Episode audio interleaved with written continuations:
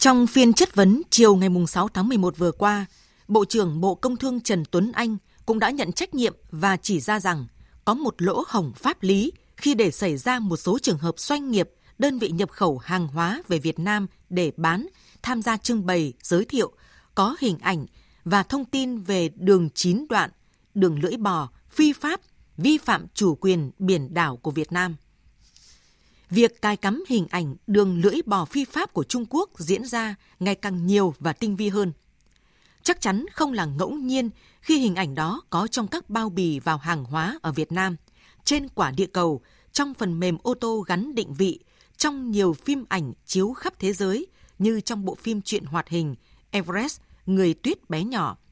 Trong giáo trình như trong cuốn giáo trình Developing Chinese, sử dụng làm tài liệu học tập và giảng dạy của khoa tiếng Trung và tiếng Việt của Trường Đại học Kinh doanh và Công nghệ Hà Nội.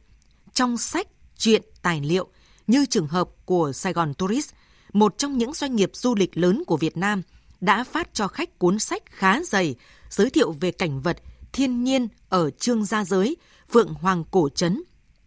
Trong đó có bản đồ đường lưỡi bò. Cuốn sách này là của một đối tác Trung Quốc gửi để khách du lịch tham khảo rồi trên các sản phẩm lưu niệm, mũ, áo, trong cả các trò chơi điện tử, trên trang cá nhân của các ngôi sao nổi tiếng, vân vân. Trung Quốc từ lâu triển khai chiến dịch tuyên truyền phục vụ bành trướng chủ quyền trên phạm vi toàn cầu qua các kênh báo chí, văn hóa và thể thao.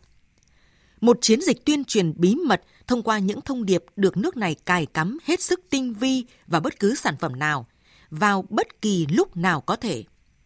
Đây là bẫy pháp lý rất tinh vi của Trung Quốc, tìm mọi cách lồng ghép đường lưỡi bò vào các ấn phẩm tuyên truyền nhằm mục đích thay đổi nhận thức của người dân thế giới về chủ quyền của Trung Quốc đối với Biển Đông. Rõ ràng, Trung Quốc có những kịch bản được tính toán kỹ lưỡng và nhất quán để quảng bá cho đường lưỡi bò ngạo ngược của họ. Việc hình ảnh đường lưỡi bò liên tục xuất hiện gần đây tại Việt Nam cho thấy sự bất cần rất đáng chê trách của các đơn vị có liên quan và cả sự thiếu hiểu biết của người dân.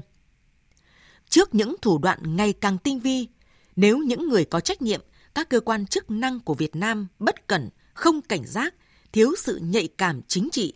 thì chúng ta sẽ phải liên tục phát hiện ra những vụ việc, những lỗ hổng đáng tiếc liên quan đến đường lưỡi bò phi pháp này. Để không lặp lại những sai lầm đáng tiếc, chúng ta cần hành động mạnh mẽ và hiệu quả hơn. Các cơ quan quản lý nhà nước phải tăng cường trách nhiệm, kiểm soát chặt chẽ tất cả các sản phẩm có nguồn gốc từ Trung Quốc. Có những quy định rõ ràng và xử lý nghiêm những tập thể cá nhân để xảy ra sai phạm. Cần đẩy mạnh truyền thông để các cơ quan chức năng, từng người dân hiểu và biết cách đối phó với thủ đoạn tinh vi này của Trung Quốc.